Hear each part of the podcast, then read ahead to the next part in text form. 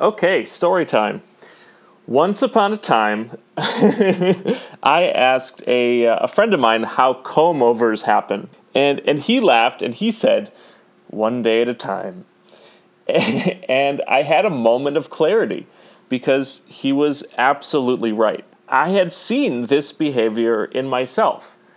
When I started losing my hair, I didn't even notice because I wasn't paying attention.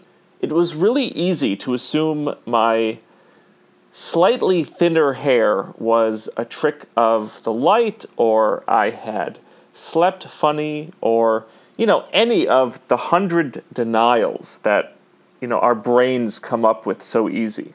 And then, you know, after the conversation with my friend, I noticed that the same thing was going on with my weight.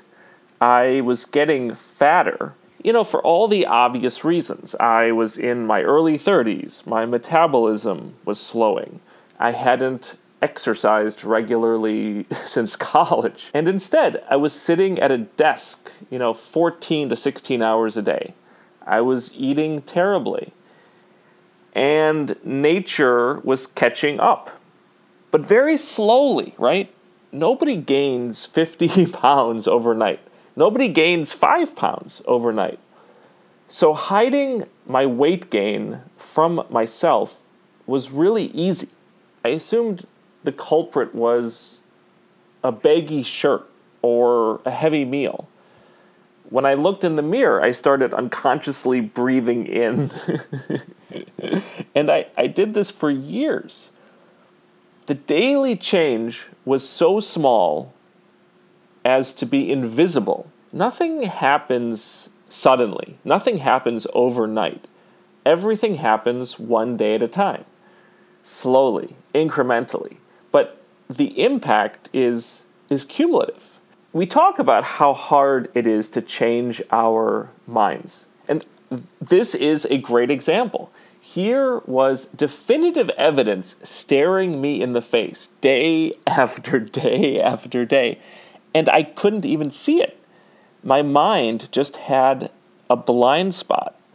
And maybe that was because I was just used to having hair. Maybe my ego just felt threatened by the change. Who knows? But for sure, there was unconscious denial. And I know this because I didn't do anything, I didn't change my behavior. So the problem got worse. I think that's the punchline to all of this. Small problems can be solved. They may be uncomfortable to solve, but they are solvable. To use a metaphor, a small dragon can be defeated. But small dragons, if they're ignored, grow. They grow imperceptibly bigger every single day. They grow one day at a time. And this, you know, this applies to me gaining weight or to my friendships that have atrophied over the years. My inattention feeds the dragon. My denial feeds the dragon.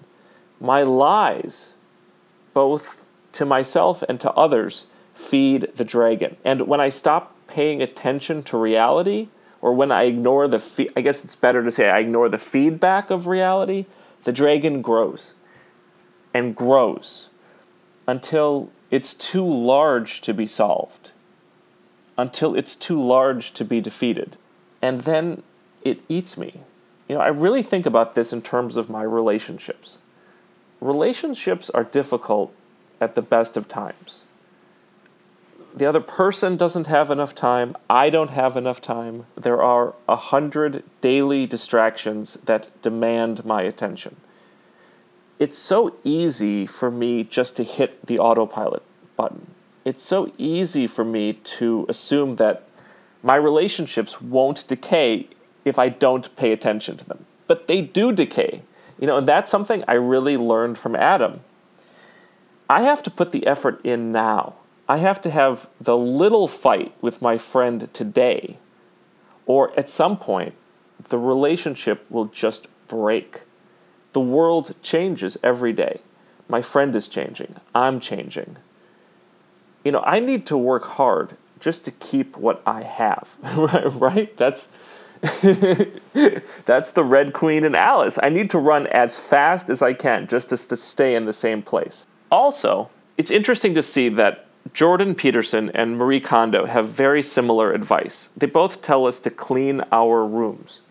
But I don't think that's enough. There's no such thing as one and done in a universe that trends towards entropy. right? Rooms don't stay clean. Rooms rooms at some level they can't be clean because they're always getting messy again. They're constantly decaying towards disorder. I don't just need to clean my room, I need to keep my room clean. If I can create the right process, I'm creating my better self. I need to become the kind of person who just has a clean room, which means that my room isn't a source of stress. And it's the, again, it's the same for my mental health. I am really awful at meditating consistently. When I do, I feel better. You know, it's just like physical exercise. It's like taking out the trash in terms of mental clarity. Physical exercise, meditation, they keep my body quiet. They keep my mind quiet. I'm calmer. I'm more I'm more emotionally stable. I'm more present. But if I skip a day or 2 days, the trash can fills up it's like an alarm going off all the time, you know. Imagine trying to have a cup of coffee with a friend with that alarm blaring in the background. That's what poor physical health is like. That's what poor mental health is like. It's a noise you can't turn off. So if I let these problems slide, I'm not going to notice on the first day. I'm not going to notice on the second day. Right? That's the problem with the feedback of reality. At the start, the feedback is so quiet, I don't notice it. But in the beginning, that's exactly when fixing a problem is the easiest it will ever be. You know, it's so easy for me to stay ignorant, to ignore what's going on, because it's aided, my ignorance is aided by all these very natural human tendencies denial, self deception, avoidance, distraction, exhaustion, lying. But my ignorance has a cost, you know?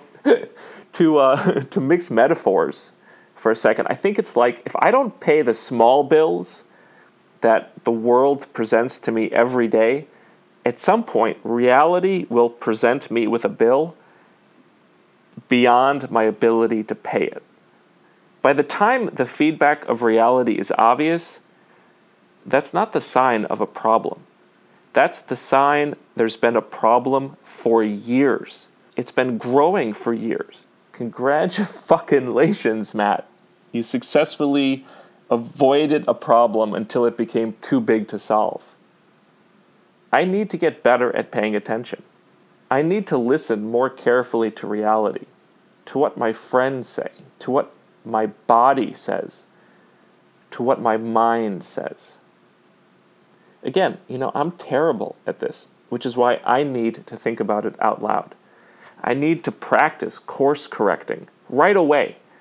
I need to practice taking the short term pain now in order to avoid the long term pain. The first day I don't pay attention to something, it will begin to decay. The first day I take something for granted, it will fall apart just a little bit. Things fall apart very slowly until they fall apart very quickly. But that sudden failure has been years or decades in the making. Things break after years of cumulative stress. All right, that's enough rambling for one week. I, uh, I'll catch you later.